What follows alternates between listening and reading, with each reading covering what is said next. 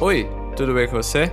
Meu nome é Paulo Schod e você acaba de dar play no episódio 108 do Product Gurus, o podcast que é a voz por trás dos produtos.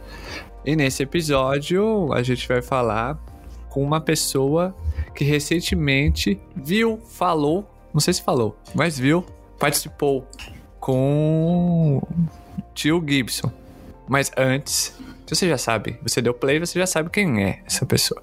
Mas antes, deixa eu falar com o Pablo, porque existe uma questão é, em aberto. Pois num episódio recente sobre o manifesto de produto, surgiu uma dúvida, que é como mudar a cor do microfone do Pablo. Ah, aparentemente, vários episódios se passaram e ele ainda não soube como trocar a cor.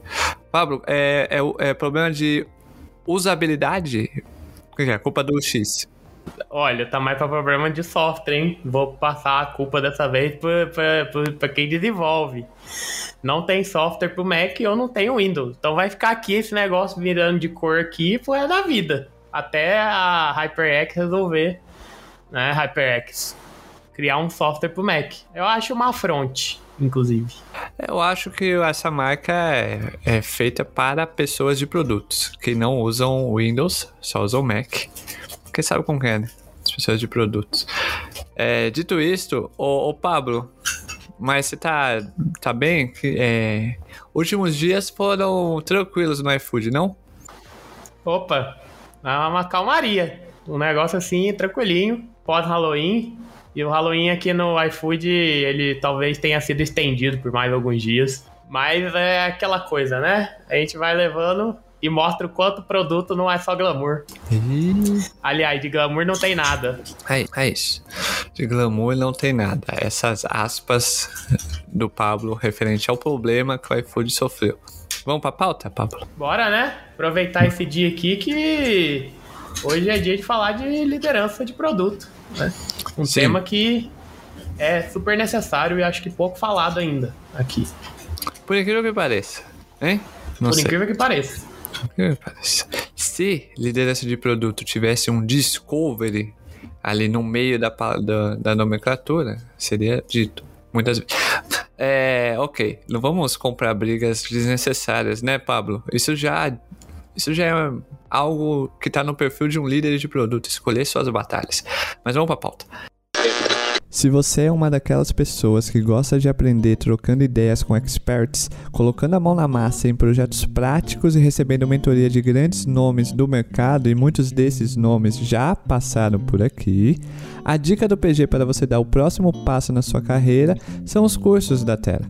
Eles são uma escola 100% online, com uma comunidade engajada de mais de 5 mil estudantes voltada a desenvolver as competências mais demandadas no mercado digital no Brasil e no mundo das áreas de produtos, UX, marketing digital e ciência de dados, aumentando, assim, muito suas oportunidades de trabalho e network. O método de aprendizagem da Terra foi reconhecido pelo World Economic Forum e pelo Google for Startups. O certificado que você ganha é um diferencial em processos seletivos de várias empresas digitais do país. As aulas são ao vivo e você pode estudar de onde estiver, interagindo em sala de aula e tirando suas dúvidas na hora. Ao longo do curso, você tem contato com profissionais das maiores empresas digitais do país, como Nubank, PicPay, Gympass, iFood e muitas outras. Dá uma olhada no site deles para saber mais sobre os cursos. O link está na descrição aqui do episódio. Com a parceria do Product Gurus, claro, você tem um incentivo de 600 reais usando o cupom Product Underline Guru sem o S no final, hein? Preste muita atenção. O cupom também estará na descrição desse episódio. Certo? Combinado? Corre lá no site da Terra e aproveite. Agora vamos pro papo. Segundo o Joca, um líder de produto se divide em três funções: gerenciamento de expectativas, que leva de 50% a 80% do tempo, dele. É, visão e estratégia, que leva 10%. Atração de talentos e desenvolvimento dos PMs, de 10% a 40%. Será que essa divisão de tempo é real ou é igual àquela divisão de 80% do tempo de um PM é no discovery e o restante é no delivery, que na realidade não é. É 80% em reunião ou é realidade, né? Ok. Dito isto, realmente grande parte do tempo das pessoas líderes de produto atualmente é em gerenciar expectativas o tempo todo por conta da maneira como a empresa está organizada e porque provavelmente é uma cultura baseada em entregas e não em resultados. Como eu disse no, no início da minha fala, vamos entender mais sobre a carreira de liderança de produtos se essa divisão de tempo faz sentido no dia a dia realmente, saber mais sobre o perfil, desafios e a visão de um líder de produtos que trabalhou em vários contextos nacionais e internacionais. Hein? Então vamos falar com ele. E para falar sobre liderança de produto, a gente chamou uma pessoa internacional, né?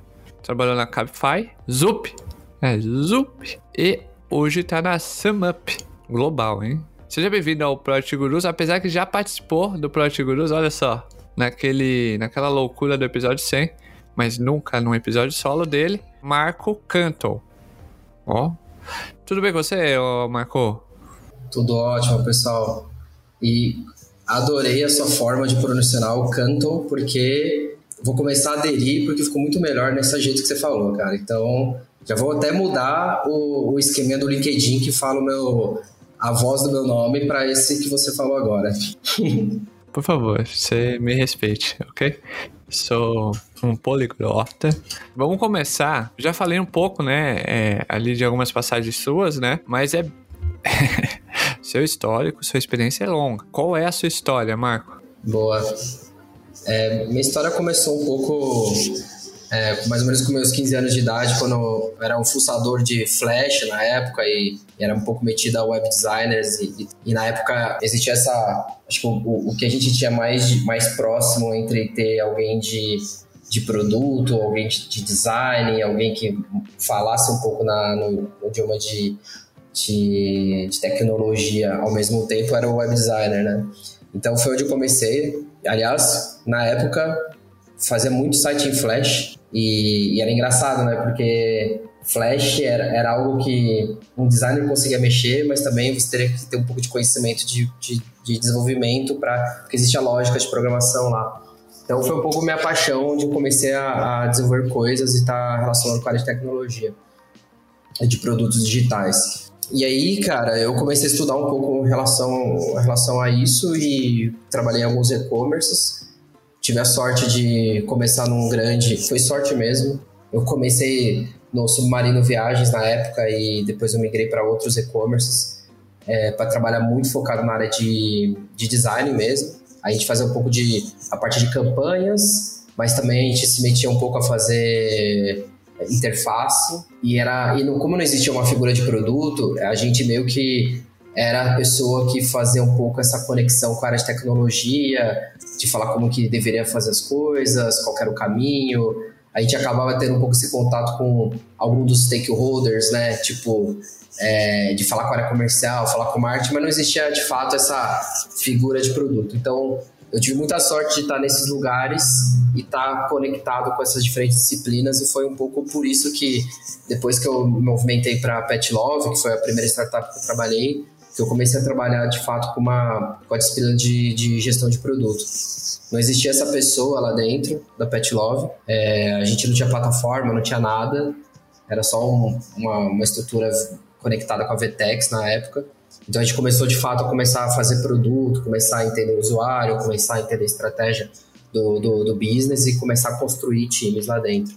Então, acho que desde, desde a Pet Love tinha, tinha muito essa conexão com, com liderar times e também eu comecei a perceber que dentro da, da, da, da estrutura de produto eu, eu teria a possibilidade de ter muito, muito mais impacto.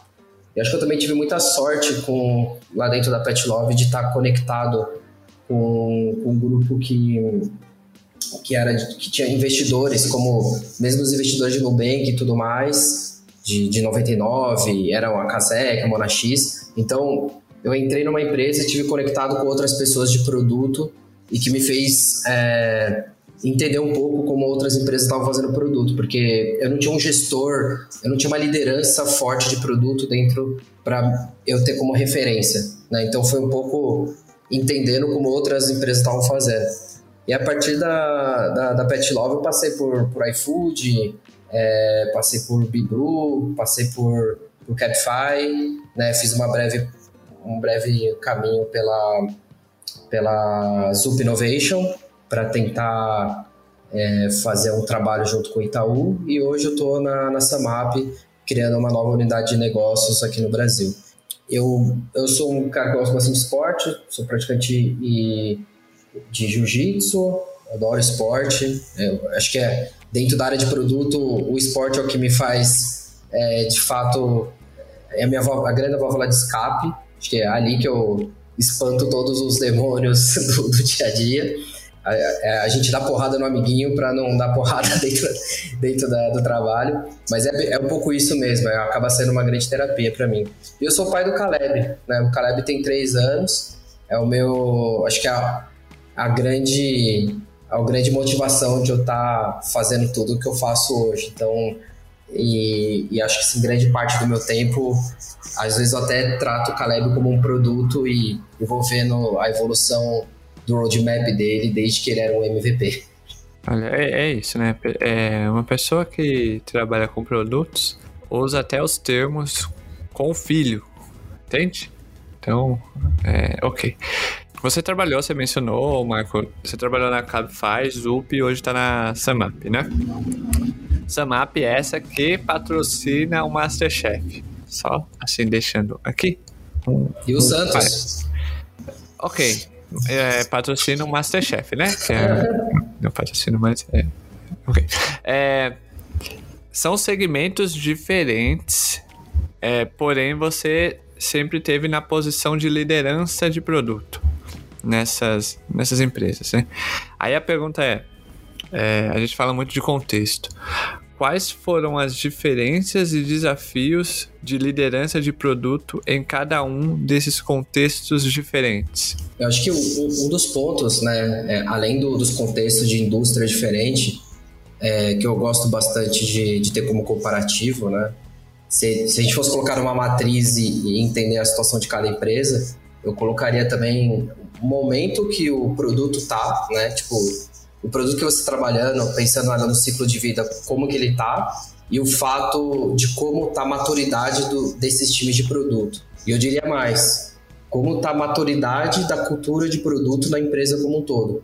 Que para mim tem muita diferença, né? Você trabalhar, independente do tipo de indústria que você trabalha, ela pode ser, se for uma indústria muito complexa como um banco, é, como uma instituição financeira, mas se você tem uma estrutura de produto muito madura e uma cultura de produto que permeia toda a organização, o trabalho acaba sendo muito mais fácil. Então, acho que no caso da, da ZUP também foi um, é, é, é, um caso bem diferente, porque a ZUP no final é uma consultoria. Né? Trabalhei lá três meses, basicamente o trabalho que eu fiz lá dentro foi muito mais processo de discover, para entender quais eram as oportunidades do mercado. Então, a gente fez muita pesquisa, prototipação, é, entrevistas com desenvolvedores, porque a gente estava desenvolvendo um produto para o Banco Itaú, né, para os desenvolvedores do Banco Itaú. E aí tem uma outra diferença, né? Então ali existe uma pressão menor, menos, menos preocupação com investimento, né? Então acho que é muito, dependendo dessas tipos de indústria e o ciclo de vida que você tem, para um product manager você às vezes você vai ter limitação de recursos é, para você trabalhar, né? Que também pode ser um, um, agravante, ou seja, você não tem todas as, todas as possibilidades de ter um time bem estruturado, pessoas de, de análise de dados, pessoas focadas em, em, em, em pesquisa, pro designer,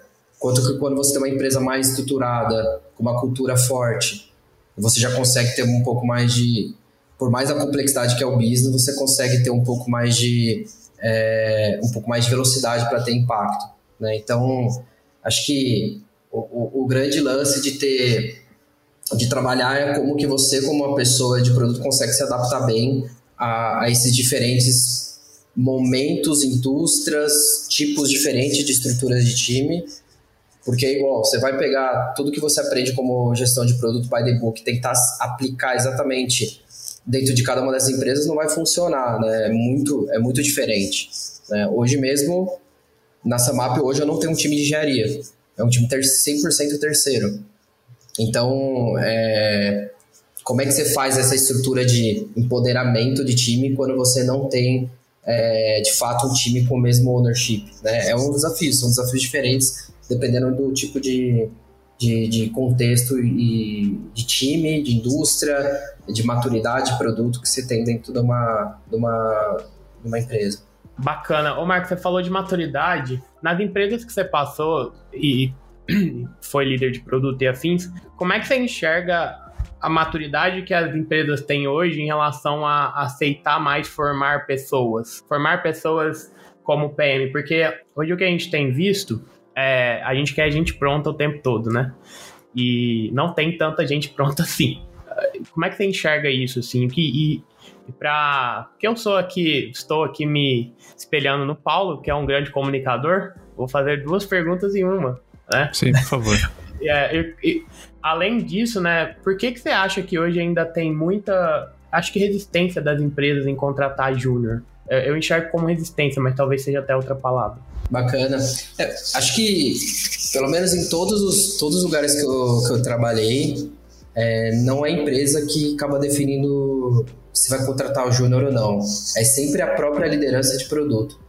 Então, se a liderança de produto não acredita que formar pessoas faz sentido, ela muito provavelmente ela é uma pessoa mais centralizadora, que não quer dar espaço para outras pessoas e talvez não consegue criar uma estrutura, uma topologia de time que permita ter pessoas que consigam trabalhar em problemas menos complexos, que, que que tenham menos risco, mas que mesmo assim entrega valor, né? Porque também não acho correto você pegar uma pessoa que acabou de assumir uma posição de produto, um associate, que seja, e colocar num, num puta problema de, relacionado à fraude ou um assunto relacionado à, à, à estrutura de plataforma ou growth, por exemplo, que você tem que lidar com muitos stakeholders, tem que se comunicar bem, tem um impacto muito crítico e aí você não consegue deixar essa pessoa trabalhar sozinha, ela se expõe e fica frustrada. Então acho que para mim, cara, é, o, o, defeito, né, a anomalia de isso não tá acontecendo vem muito do, uma, do problema de liderança de produtos. Ou seja, pessoas que não acreditam que pessoas possam é, se desenvolver. Né? Eu, nas minhas experiências passadas, eu, eu sempre tive essa autonomia de contratar pessoas com menos experiência. É, mas tem um, tem um porém, né? É, contratar pessoas com menos experiência não significa uma pessoa que nunca trabalhou na vida e que, vai começar a sua primeira experiência sendo associate PM. Geralmente são pessoas que já tiveram alguma experiência ou já na própria empresa, né, que tem muito contexto de business e ou tem contexto de outras coisas e consegue é, navegar muito melhor, ou são pessoas que têm experiências em, em outras empresas de tecnologia, ou tem uma mentalidade muito ágil, ou conhece de, de product marketing, ou conhece muito bem de, de, de quality assurance, que tem, eu vejo algumas conexões dessas pessoas que conseguem entrar no universo de produto e que já estão assim, que já vivem, né, já, já, já respiraram um pouco disso, mesmo não trabalhando diretamente, então é muito mais fácil dela conseguir navegar nessa, nessa linha. É, então acho que, em resumo, cara, é se fosse botar um culpado nisso, é uma liderança de produto. Acho que eu nunca vi uma empresa falar, não contrate associate, não contrate pessoas júniores, né? Não, eu nunca vi isso, pelo menos nos lugares que eu trabalhei. Obviamente que tem uma, uma ansiedade muito grande as pessoas chegar e ter impacto muito rápido, né? E, e ela vai ter impacto muito rápido nos problemas relevantes. Mas você tem outros problemas que você pode dividir e ter é, pessoas que conseguem ter essa possibilidade de ter um, um, um um, como dizer, né, um, um círculo um pouco mais controlado para que esse para que esse pessoa de produto consiga se desenvolver. O, aproveitando né, o gancho, acho que faz total sentido o que eu vou perguntar agora. No episódio 100, você, em um dos momentos lá, é, em que eu fiz a loucura de colocar 13 pessoas para falar, né? Uma delas é, foi você. Você fez um desabafo é, de peito aberto sincerão, sem. É, sem temer as consequências. Você desabafou sobre as pessoas, sobre as pessoas virem para a área de produtos com um propósito ou com o objetivo apenas de ganhar dinheiro e sentar em puffs coloridos. Infelizmente, os puffs coloridos saíram, né? É, chegaram os kits de onboard é, para substituir. É, mas essas pessoas que pensam assim estão mesmo errados, ô Marco? Boa. Ah, eu, pelo menos, estou pensando em botar uns puffs coloridos aqui em casa, porque pelo menos essa parte eu garanto. Mas a minha cachorrinha ia destruir os puffs, com certeza. Mas, cara, eu acho que assim, de fato, a minha amostragem aqui de pessoas que eu conheço que estão migrando para a área de produto e que, se você olhar no, nos últimos anos, o, o, a demanda né, e, e de, de, pessoas né, que estão querendo realmente se formar, não é à toa que a gente tem uma série de escolas, né, eu mesmo já dei aula em uma das escolas e o que eu vejo é que o motivo principal, né? Qual que é o motivo que você vai para a área de produto? Para ganhar um pouco mais de dinheiro, porque o salário do, de, de um PM hoje está super estimado, né? Isso talvez é uma polêmica por outro momento, mas de fato é, é, um salário acima da média. Existem PMs que ganham salários maiores que engenheiros, médicos, né? Que passaram ali mais 10, 10 anos fazendo residência e tudo mais. Então, essa é uma realidade. Muita gente realmente está vindo para de produto porque o salário ele é bem atraente e existem poucas pessoas formadas, né? A parte dos proofs coloridos é porque acho que teve um, um muito muito tempo as pessoas falando muito sobre é, design thinking e tudo mais, então ficava aquela imagem de post colorido, puff, dinâmicas, né? Então parecia que a área de produto era, era isso, né? Era era ter um trabalho cool. Então, no, no final do dia, a gente percebe que não é bem isso, né? Você pode até fazer isso e não vou dizer que não é legal, essas dinâmicas, acho que é uma das partes bem legais de você estar tá interagindo com os stakeholders, mas de fato esse é um dos motivos. Agora, se as pessoas estão erradas, cara, acho que erradas não estão, porque no final é um trabalho como qualquer outro, né? Então você estuda, você se coloca no mercado. A única coisa é que a pessoa pode quebrar a cara com a expectativa, né? Quando chegar no dia a dia, pode se frustrar vendo que aquela expectativa toda é, do que é o trabalho não é bem isso. Tu tá falando alguém aqui que tá batendo a cara já há quase 10 anos nessa, nessa história, mas e não muda. É, ela pode, acho que as empresas estão até se estão é, pensando mais com a cultura de produto, mas de fato os problemas relacionados a trabalhar na área de produto continuam sempre os, os mesmos, né? Esse é um ponto interessante que eu levanto para os dois líderes de produto aqui presente. De quem eu estou falando? Marco e Pablo, óbvio. O Marco pontuou duas coisas, né? É, uma coisa é que muda-se contexto, cor, nome das empresas, mas os problemas são sempre os mesmos. Concordam? Certo? São sempre os mesmos. Ou é melhorar a retenção, aumentar a ativação, é, diminuir churn, diminuir custos operacionais, bibibi, papapá. Ok, isso daí a gente não, não, não contesta. E o segundo ponto é, é das pessoas estarem sempre é, indo para a área de produtos é, devido ao salário, que sim, é, é muito alto. E aí, abro um parênteses aqui. Não, não abro parênteses, abro e fecho parênteses com nada dentro. Para fazer três, três, três provocações, né? Que é, primeira, falta-se. É, falta as empresas entenderem que pessoas júnior e iniciantes é um investimento e, e parar de ficar com essa guerra de rouba-monte de sênior, porque sempre fica sênior, sênior, sênior, o que inflama, o que faz o salário inflacionar, né? Essa é a primeira provocação. Segunda provocação, sobre cultura. Muitas empresas dizem é, que tem cultura de produtos, mas aparentemente, com esse meu tempo aqui de, de podcast, de área de produto. Cultura de produto aparentemente é algo muito interpretativo. Essa é a segunda provocação. A terceira provocação é: dado isso, uh, vivemos numa bolha? E aí, fiquem à vontade. O primeiro a responder. Olha, eu vou, vou falar primeiro aqui. É, você falou a primeira coisa, de empresa ver Júnior como investimento, certo? Acho que eu, vou dar dois passos antes. Tem, tem uma disfunção hoje no mercado que, é, pelo menos aqui em empresa tech, o resto eu acho que é diferente, tá? Eu, eu não vejo tendo investimento de 100 bilhões, de 100 milhões de dólares em outra. Ou eu não fico, ou eu não leio as notícias, tô, só tô lendo notícia de tech. Mas é, tem um. Tem um grande, uma grande disfunção que tem muito dinheiro. Quando você tem muito dinheiro, pra, pra, é fácil de fácil entre aspas resolver as coisas. Porque você pode pagar e vai continuar crescendo.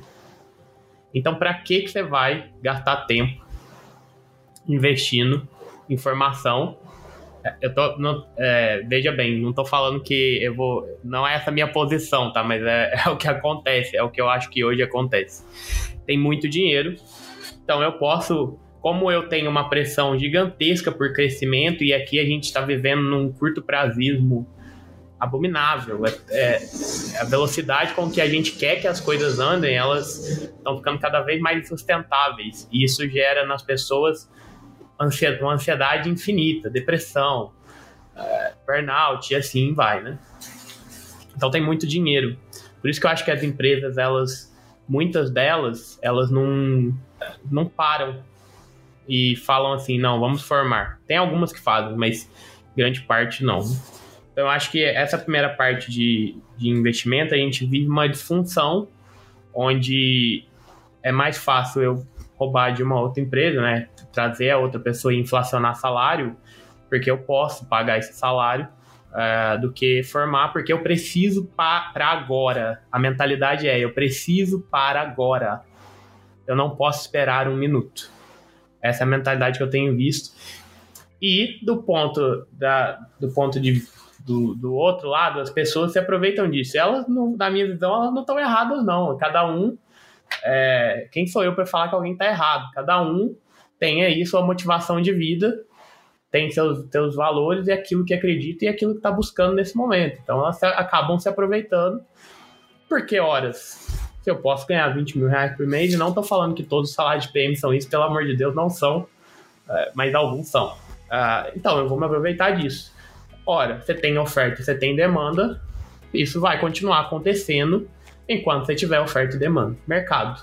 Então, essa parte de investimento acho que não acontece muito por causa disso. Mas tem algumas empresas é, começando a olhar um pouco para esse lado de informar, porque daqui a pouco acaba a, a hora que não a hora que venture capital começar a tomar prejuízo, isso acabou.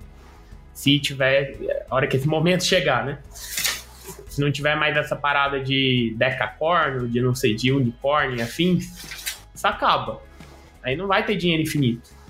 Então, eu acho que só vai até aí. Se isso vai acabar daqui 10 anos, ou se vai acabar daqui 100 anos, aí eu não sei te dizer. A segunda coisa de cultura, eu, eu, eu, o que eu enxergo é o seguinte: a gente não pode achar que a cultura ela serve para todas, a cultura de produto ela serve para qualquer empresa. Talvez ela não sirva e a gente fica querendo encaixar, igual a gente fez com o ágil. A gente fica querendo vir, ah, não, vamos contratar PM, porque PM vai salvar a empresa agora. PM virou herói da empresa. Sem PM a gente não consegue fazer mais nada. Né? Tá assim. Mas a, a minha visão é sempre vamos entender de fato para onde a gente quer levar a cultura da empresa e aí a gente define se gestão de produto é algo que vai de fato levar a gente para mais próximo da cultura que a gente quer. A cultura não existe cultura de produto e cultura da empresa, existe cultura da empresa, que é como a empresa se organiza, que é que são os valores que a empresa tem. Então, gestão de produto é mais uma ferramenta do que cultura. É igual ágil, né? Ah, é, pode ser modo de agir, pode ser modo de trabalhar. Ok, modo de trabalho, mas não significa que é cultura. Cultura é valor, né? Cultura é aquilo que não está escrito na parede. Que não está escrito na parede, não é o que está, geralmente.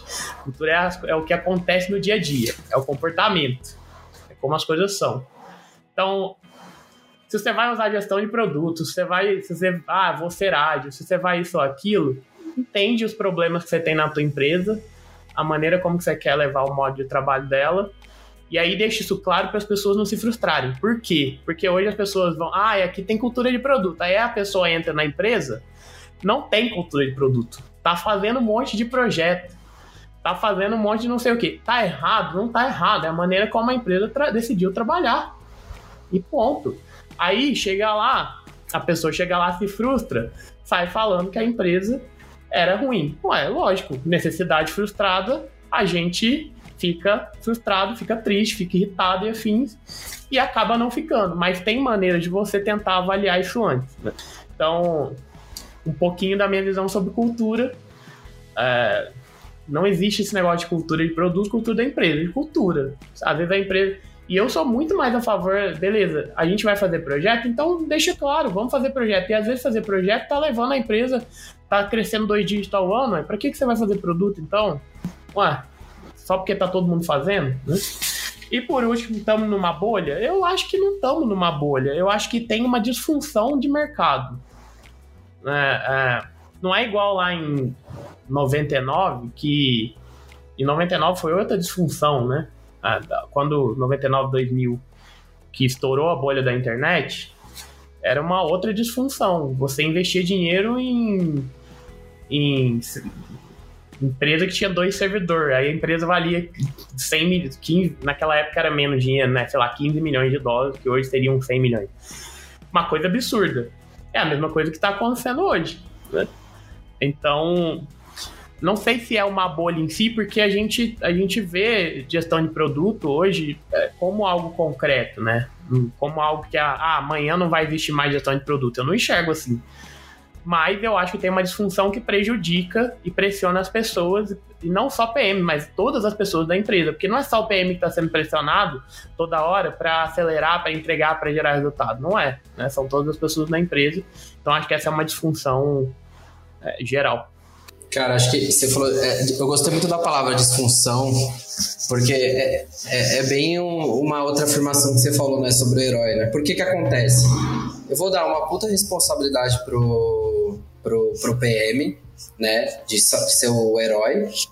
Vou dar um grande salário para ele e ele tem que ser o cara transformador de tudo, né?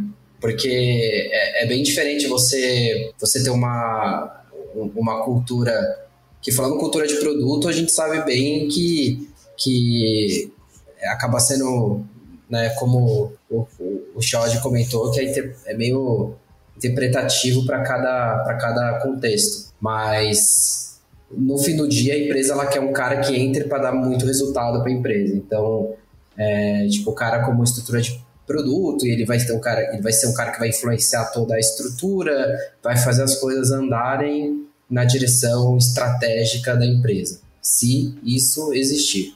Então, é, é, acaba tendo essa responsabilidade, por isso que por isso que muita gente não quer, talvez, contratar uma pessoa é, com menos experiência, porque há um risco desse cara não ser o, o super-herói, né? Que, que, que, que é esperado, né? Só que a gente sabe que o PM é só uma das, ele é uma das ferramentas, né? O PM não consegue fazer as coisas sozinho, né? Ele precisa Tipo, basicamente o PM não consegue fazer nada sozinho, né? Então, ele precisa de todo mundo para fazer as coisas acontecerem, né? Então, acho que é, para mim, a cultura de produto, no final das contas, o que eu acredito é que é, a empresa toda precisa se comunicar bem para chegar na mesma direção. E no fim, o PM acaba sendo essa pessoa que, que faz as provocações para garantir que está todo mundo indo é, pro, pro, pro mesmo lugar. Tem um cara que é associate, pode ser que para muitas estruturas lideranças seja um risco de essa pessoa não ter esse poder todo de influência. Eu ainda acredito em, em poderes de influência sendo cada vez maiores, né?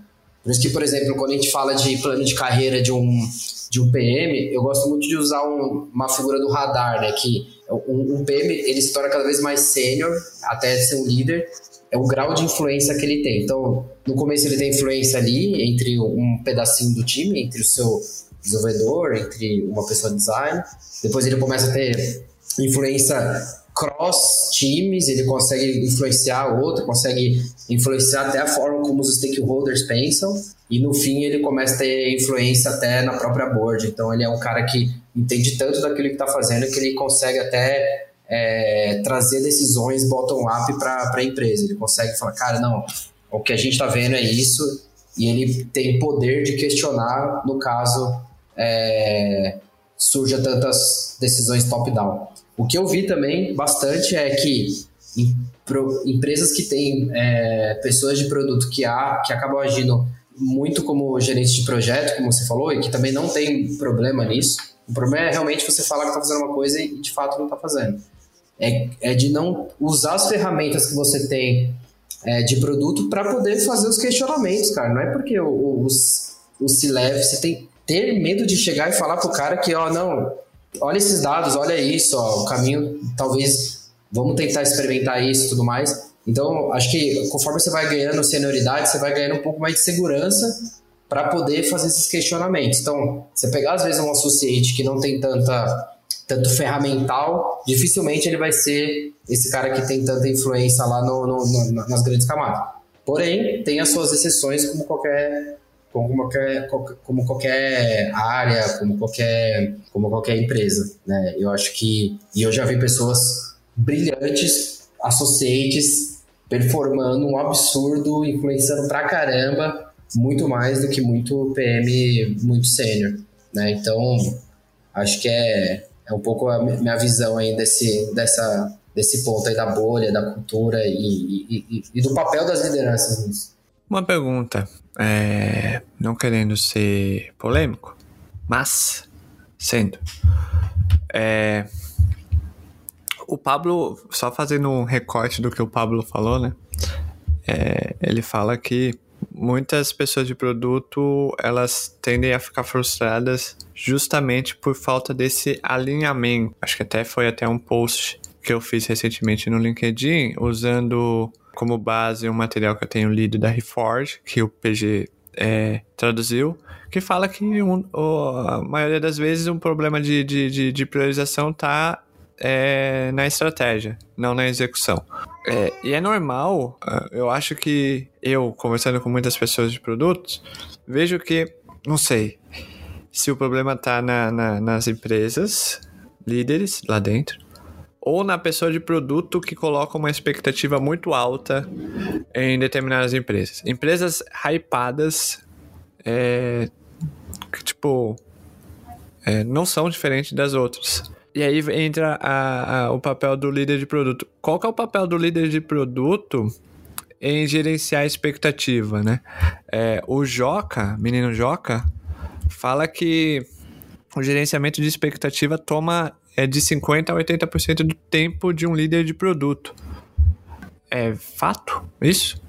Começando pela sua última pergunta, cara, realmente, gerenciar a expectativa acaba sendo é algo bem que a gente gasta bastante tempo, né? De, porque no final, como a gente tem muitos stakeholders, aí quando eu falo stakeholders é desde o do cara de operações que está esperando a sua feature, né?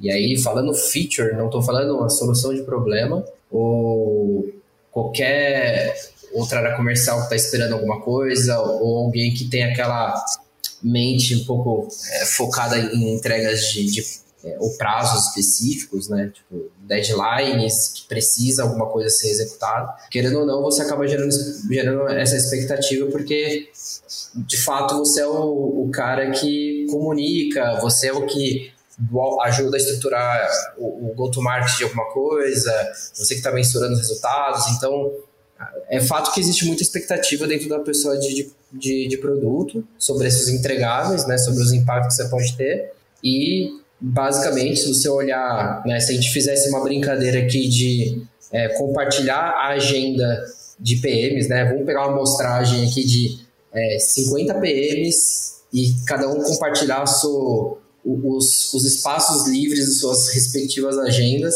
e vai ver que a maioria das, das reuniões são para alinhar as expectativas de algum stakeholder.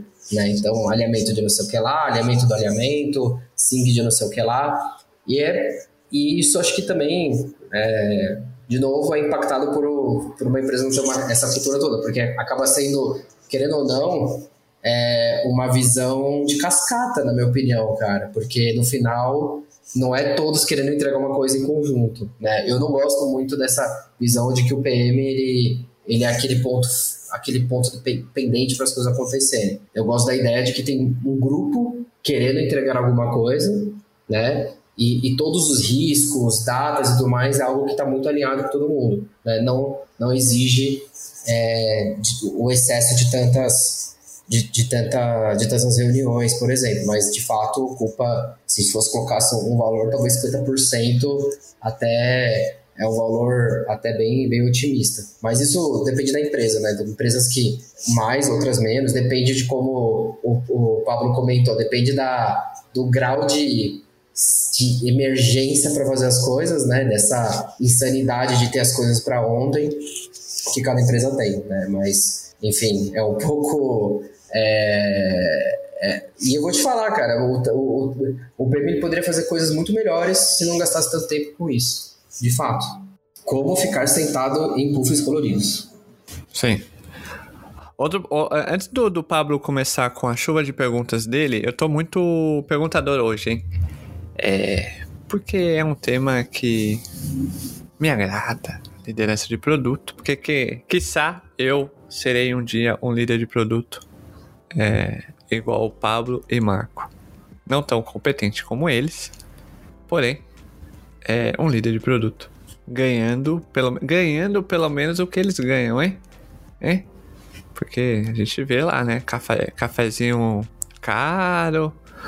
Juan Valdez, do, Mar, do, do, do Pablo, o Marco, tal, sei o que. É, escolinha do, do Neymar, aulas particulares com do filho dele com o Nobru, olha só. Só, é, só cerveja alemã, cerveja alemã só. Só você. É, treinamento particular com, com, com Demian. Tipo, é isso. Tá ok. É, dito isto, liderança de produto, Marco. Um líder de produto é necessário. A gente já falou aqui muitas coisas, né? Tipo, gerenciamento de stakeholder. É, o líder de produto é, é um papel importante, tal, sei o quê. Mas, de fato, como é o dia a dia de um líder de produto? ele é muito. Às vezes eu. Ah, ok, depende do contexto, né? Mas é, na maioria dos contextos que eu vejo, o líder de produto, ele é um GPM, Project Lead, ou Lead Project Manager, não sei. É, essas nomenclaturas e siglas, é, né? Desnecessário. O, o líder de, de, produto, ele, na minha visão, né? Pelo que eu vi, é, aí, ele mais limpa a estrada para o trabalho de, do, do, dos PMs. O, então, o, o, o, líder de produto, ele, ele, o papel mais assim, é gerenciamento de expectativa e limpeza de, de, de, de estrada. É isso ou não? Qual, a pergunta, a pergunta é: o que faz um líder de produto no dia a dia? Qual é o job description? Mas a real, Marco, não vem com, com ó, não vem que nem recrutadora de, de, de vaga, não, hein? Boa. Cara, acho que o, o, Não vou repetir que depende do contexto, obviamente, mas uma coisa que eu gosto bastante, eu nunca deixei de cuidar de algum produto. Mesmo sendo líder de, de, de pessoas, é, sempre de alguma maneira eu cuidava de algum produto. Eu achei importante, mesmo uma pessoa liderando um time, ele liderar alguma coisa, porque o que eu, o que eu sinto é que fica mais difícil dele ser um bom líder estando porque fica uma, fica uma desconexão do dia a dia é, absurda e você não consegue ter muita empatia com o seu time. Então, assim, eu particularmente eu sempre consegui é, cuidar de algum produto ao mesmo tempo que eu então era ao mesmo tempo que eu liderava pessoas, eu tinha algum dos produtos com talvez com um pouco menos de complexidade. É, eu era o associate PM de alguma das de alguma dos produtos. Então, acho que fora isso, cara, acho que uma das uma das responsabilidades é você ter cada vez mais clareza né, do, da estratégia da, da companhia e de alguma forma você conseguir influenciar ela. Né? Então, é, eu não acredito que exista uma estrutura C-level que tenha, né, C-level mais na parte de negócios, que tenha 100% clareza da estratégia. Acho que tem muitas ambições, uma visão, uma missão, mas acho que o, o produto ele tem muito poder de influenciar o direcionamento do produto cada vez mais, né? É, porque pode, ele pode entender que muito daquela visão da estratégia da empresa não tem fit nenhum com o que os usuários querem. Tipo, não tem. Não adianta a empresa toda uma ideia. Então, acho que muito o papel do, do líder aí no dia a dia é conseguir trazer é, é, isso para pra, as camadas é, de, de tomadores de decisão da, da, da companhia. Fora isso, cara, é existem existe todo esse trabalho de ser uma pessoa de alguma forma política dentro da estrutura, de conseguir conectar, fazer relacionamentos com, com as áreas, saber conectar e ser um facilitador para o time. E como qualquer líder, independente de ser produto ou não, ele tem que ser uma pessoa que consiga blindar o time. Né? Acho que é, é independente de ser um, gestor, um líder de produto ou não, ele tem que ser uma pessoa que consiga de uma maneira blindar o time para que o time consiga trabalhar e consiga estar alinhado com, com, com essa estratégia da, da companhia. Então, um pouco do, do, do, do dia a dia seria, seria esse. Vai lá, Pablo. Eu vou ter que me ausentar um pouquinho, mas eu volto pro encerramento, tá bom? Boa, boa. Ô, ô Marco, voltando um pouco nessa parada de, de carreira, né? Pra gente tentar ajudar o pessoal que tá escutando a gente, principalmente quem tá tentando entrar aí como associate ou num, com cargo menos experiência, o que, que você olha numa pessoa quando você vai fazer um processo seletivo para uma vaga de associate ou de uma, uma vaga de entrada de, de PM? O que, que você procura? Qual é o perfil ideal dessa pessoa? Cara, eu, eu não procuro um perfil ideal. Acho que é, eu gosto muito de, de, de, entender um pouco a coerência da história que essa pessoa tentou construir. Obviamente tem suas exceções, né?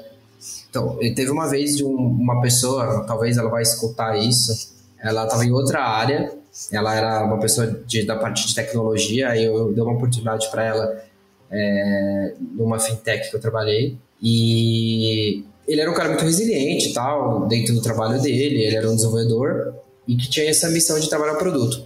Mas uma das coisas que ele que me deu como como gatilho para apostar no cara, ele tinha um histórico de vida que ele ele emagreceu é, cara, ele fez, ele tava tendo problemas de saúde e tudo mais, ele precisava emagrecer por questões de saúde, né, não estética.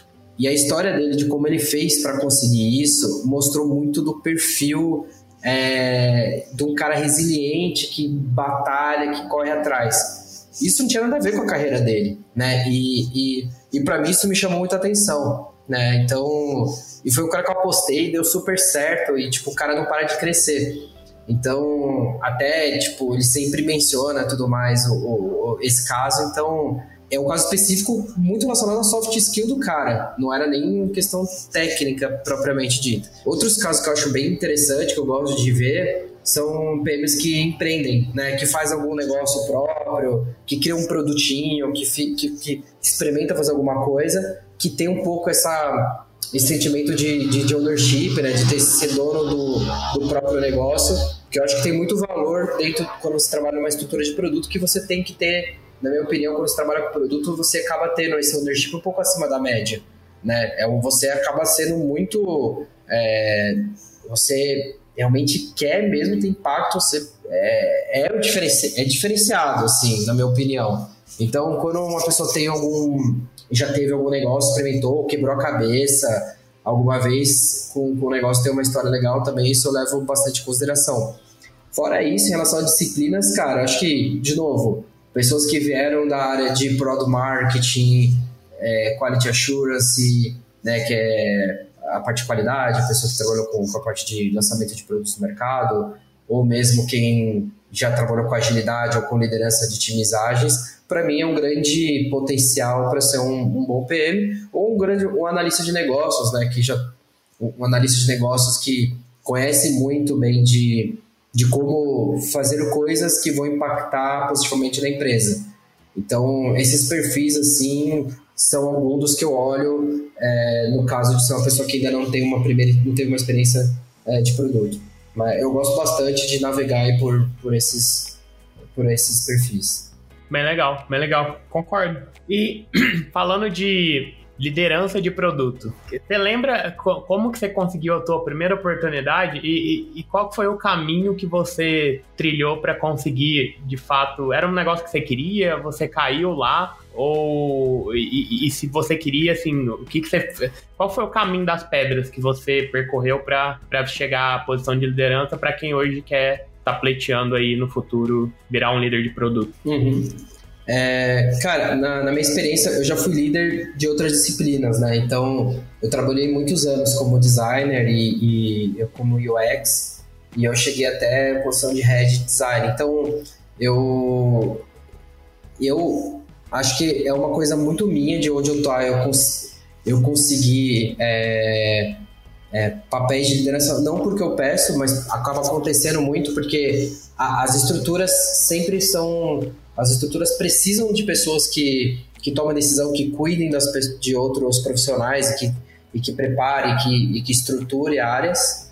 E eu acho que essas posições elas são sempre disponíveis para quem está mais preparado dentro daquela, daquele ambiente. Então, eu nunca pedi para ser um, um, líder de produto, eu comecei a trabalhar como PM e em pouco tempo eu já estava liderando outros PM. Na própria Pet Love, como eu comecei a, a, trabalhar como produto, em pouco tempo eu já tinha uma, uma estrutura de dois, de dois Product Owners na época. E, mas uma estrutura significativa que eu tive foi uma oportunidade. É, foi até o, o, Foi na época que eu estava na BlueBlue, isso aí para mim foi uma, um grande movimento que eu, que eu tive. Que na época, com a saída do, do Alex Ivonica, que ele foi meu líder, na, ele era o head da área e ele ele me indicou quando eu saí ele me indicou para ser o líder do time e eu tive a possibilidade de construir o time todo de novo e tudo mais então ali foi na Biblu foi de fato a primeira experiência relevante que eu tive estruturando um, um time de produto na Pet Love era mas era uma estrutura bem mais enxuta e eu acho que o, a carreira de produto, cara, ela, hoje cada vez mais ela tá ramificando. Hoje nem tanto, né? Antes parecia que é, você tinha que ir para um caminho só, né, de, de, produto. Hoje você pode ser um, um especialista, um cara técnico muito é, e que muitas vezes ganha muito mais que muito head. Assim, tem especialistas de produto que eu conheço ou técnicos que ganham mais do que heads e até VPs. Então é, existe essas possibilidades que a pessoa tem que entender se ela gosta de liderança né? Caramba. Eu, eu gosto de liderança, Marco. Para ganhar mais do que um VP, eu gosto. Não. Ele você pegou a conversa no meio do caminho. Ele falou que ser especialista, super especialista, que ganha mais que, que o quê? às vezes VP. É. Então eu quero, eu quero ser especialista, Marco. É, eu comecei esse episódio querendo ser líder de produto. Agora desisti porque você falou o é, a língua do dinheiro. Sim, acho que o. É, cara, existe. Acho que é a trilha que você quer. Acho que o, a parte de liderança. No, é, é, a pessoa tem que gostar, cara. Acho que tem tem que ter paixão em, em, em cuidar de pessoas. É, porque você nunca, nunca vai conseguir ser um bom líder e você vai ser rejeitado é, pela própria. Você, não, você vai ser rejeitado pelo time, não vai dar certo, você não vai conseguir ter impacto. Porque quando você vai ser líder, não vai ser o seu trabalho que vai dar resultado, vai ser o trabalho do seu time. Se seu time não está motivado, não está feliz, não está é, é, não, não, não tá preparado, você nunca vai conseguir ter resultado e você não vai conseguir evoluir. Então, tem que ter muita paixão por, por questão de liderança. Então, acho que a primeira coisa, se você quer ser um líder, você tem que ter paixão por cuidar das pessoas é, e, e, e, porque, de fato, você vai ter que gastar um pouco do seu tempo preparando essas pessoas. Você vai ter que dar feedback para elas, vai ter que criar plano de, de desenvolvimento de carreira. É, de fato, você vai ter que ter parte do seu tempo. Obviamente, quanto mais sênior um PM tem, mais experiência, menos você vai se dedicar com essa questão de, de cuidado. Mas que você vai precisar exigir esse tempo, vai existir. E quem não tem é, essa vocação e não tem problema nenhum, consegue ser um PM muito bem é, muito bem remunerado, né? Como eu disse, tão bem quanto, né? Um, um, um, e até mais, dependendo da, da, das empresas. Cara, se você, se você for muito bom, eu já vi PMs focados é, em, em, inteligência artificial, por exemplo. Ou cara que é um PM de dados, por exemplo. Tem caras que ganham muito bem, sabe? Porque não tem, não tem profissionais tão bons nisso. Um, um PM mais técnico dependendo do, do, da empresa, ele vai ganhar um pouco mais, de fato, porque ele tem um conhecimento diferenciado. Então, vai depender da trilha que, o, que cada um vai querer seguir. É, mas, de novo, não vá.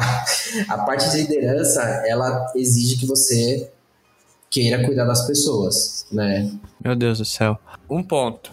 Eu vou levar, eu vou, a gente tá se caminhando pro, pro final do episódio e não tem como não citar é, é, sobre isso com alguém que é, foi líder de produto em vários contextos é, diferentes, né? Então, Cabify, Zup, agora na SumUp, também antes disso já era, já era líder, líder de produto, que é hoje muitas empresas de tecnologia estão sofrendo ataques é, criminosos. Aí a gente pode citar Renner, é, CVC, Porto Seguro. O que o iFood é, sofreu recentemente é um ataque, apesar de muitas pessoas falarem, não, foi um ataque, foi um funcionário interno. Não, o, o, a definição de ataque a gente sabe, né? Tá no dicionário lá. Foi um ataque. Cibernético ou não, foi um ataque. O iFood sofreu um ataque. Ponto. Qual é o papel de um líder de produtos nesses momentos? Porque esses momentos não são ensinados em nenhum livro, é, em nenhum curso.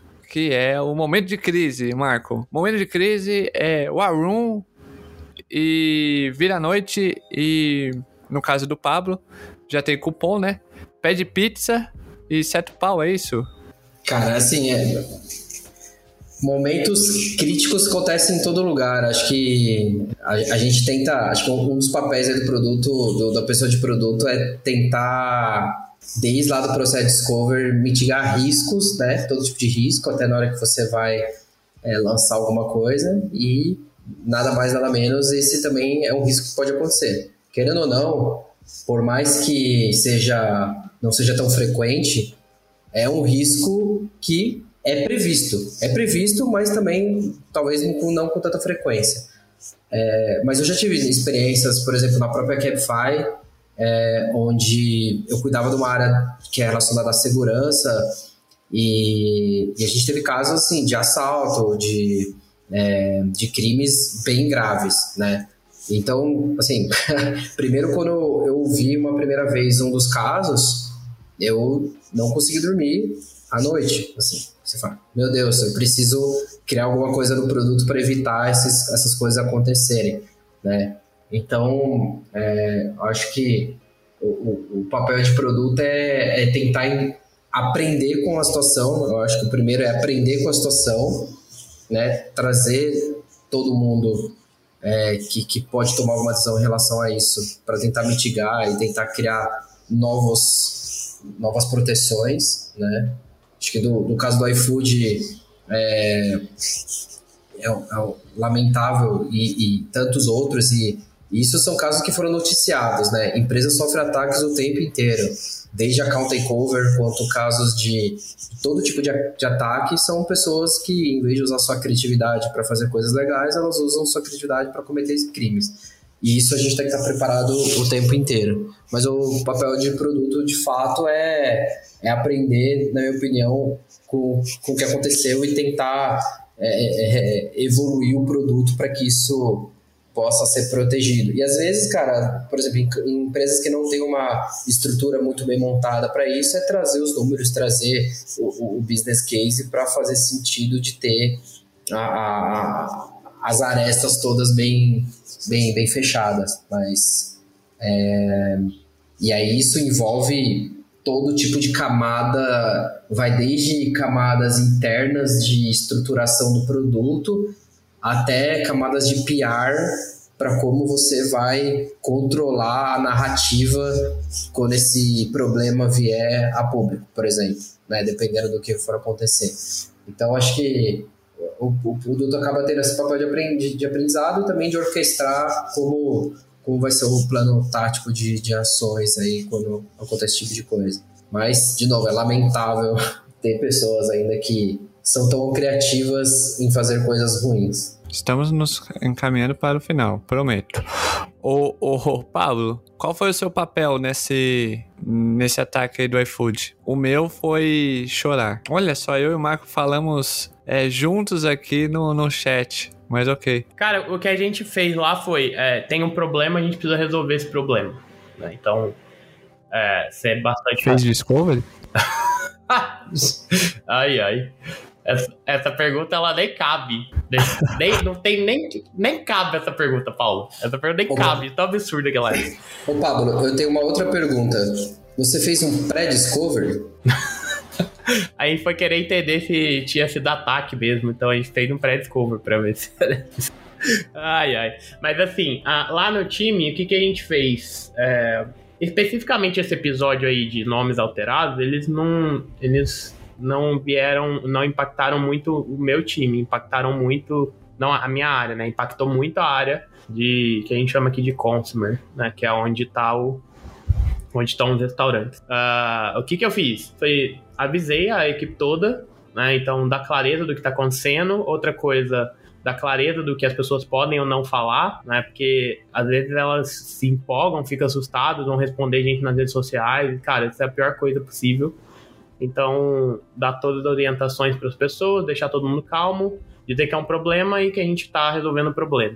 É, outros líderes de produto que estavam mais impactados ficaram entendendo junto lá com os times o que plano de contingência que ia ter. Tem plano de contingência para tudo, então a gente não foi assim, depois que a gente viu o que aconteceu, já tinha plano de contingência para absolutamente tudo. Então, em poucos minutos as coisas foram restauradas porque a gente investe em segurança o tempo todo. E esse é um ponto que quando às vezes tem PM que não quer priorizar coisas de segurança, né? Eu já, eu já vi muito isso, do tipo, ah, não, mas a gente precisa entregar esse negócio aqui que é, vai trazer resultado para não sei o que é, que no final das contas não tiver empresa, não tem resultado, no, no resultado serve para muita coisa. Né? Então, meu papel foi muito mais da clareza, muito mais se, se eu tivesse que participar do plano de contingência, participar da orientação sobre as coisas e aí, como o Marco falou, aprender com isso no, depois, né? Então tem muita gente fazendo pós-mortem sobre coisas, os problemas e assim vai, né? Mas meu papel foi, ó, tem um problema, a gente pode ir até aqui, isso a gente pode ajudar e aí ficar dando atualização de tempo em tempo do que foi preciso, mas tentando ser mais racional, né? não cair no desespero, porque o problema já tinha acontecido. Então, esse é um relato de uma pessoa que viveu esse ataque ali, é, sofreu horas e horas é, ali. Eu recebi um monte de mensagem, né? A galera vem, ah, não sei o que, Pablo. falei, gente, você tudo obrigado, mas eu não consigo fazer nada com essas mensagens que vocês estão me mandando. Eu agradeço, mas provavelmente a equipe de segurança já está lá trabalhando, porque a hora que isso aconteceu, a gente ficou sabendo na mesma hora, né? Então, tipo, é até engraçado isso. Perdeu poucos pedidos, né, o iFood, mas enfim. É... Né, Pablo? Oh... Ok. Não posso comentar. Ih! Ih! Ok. Estamos nos caminhando para o final do episódio, um episódio sobre liderança de produto e muitas polêmicas. Links de tudo que a gente falou tá na descrição. Segue a gente no, no LinkedIn, segue o Marco também, segue o Pablo, segue o, o Project Gurus no Instagram, LinkedIn e também agora temos um canal no YouTube. Sim, temos um canal no YouTube com o quê? Com lives que a gente, tá, a gente fez, vai fazer mais aí cortes do podcast, porque você que está ouvindo quer ver o Marco falando alguns trechos polêmicos, é canal no YouTube. Porque a gente entrou nessa modinha só pra testar, sabe como é, né? MVP, testa lá, se ok, tira, se não ok, aí faz a versão MVP 2.1, MVP 3.39.a e assim vai por diante. E também, se você busca conteúdo provocativo que faça você pensar sobre a área de produto, aonde você vai acessar Project OVC. Link na descrição. Gostou, Pablo? Obrigado, hein? A gente sabe questionar com, com muito afinco. De nada. Muito obrigado, Marco, pelo seu tempo. É, eu espero que esteja tudo bem na SumUp. Recentemente você falou com o Gibson Biddle, né? Participou lá de um Masterclass com ele. Então, muito obrigado, viu? Valeu, pessoal, pelo convite. Valeu pelo papo. Tamo junto. É com isso, tchau, fui.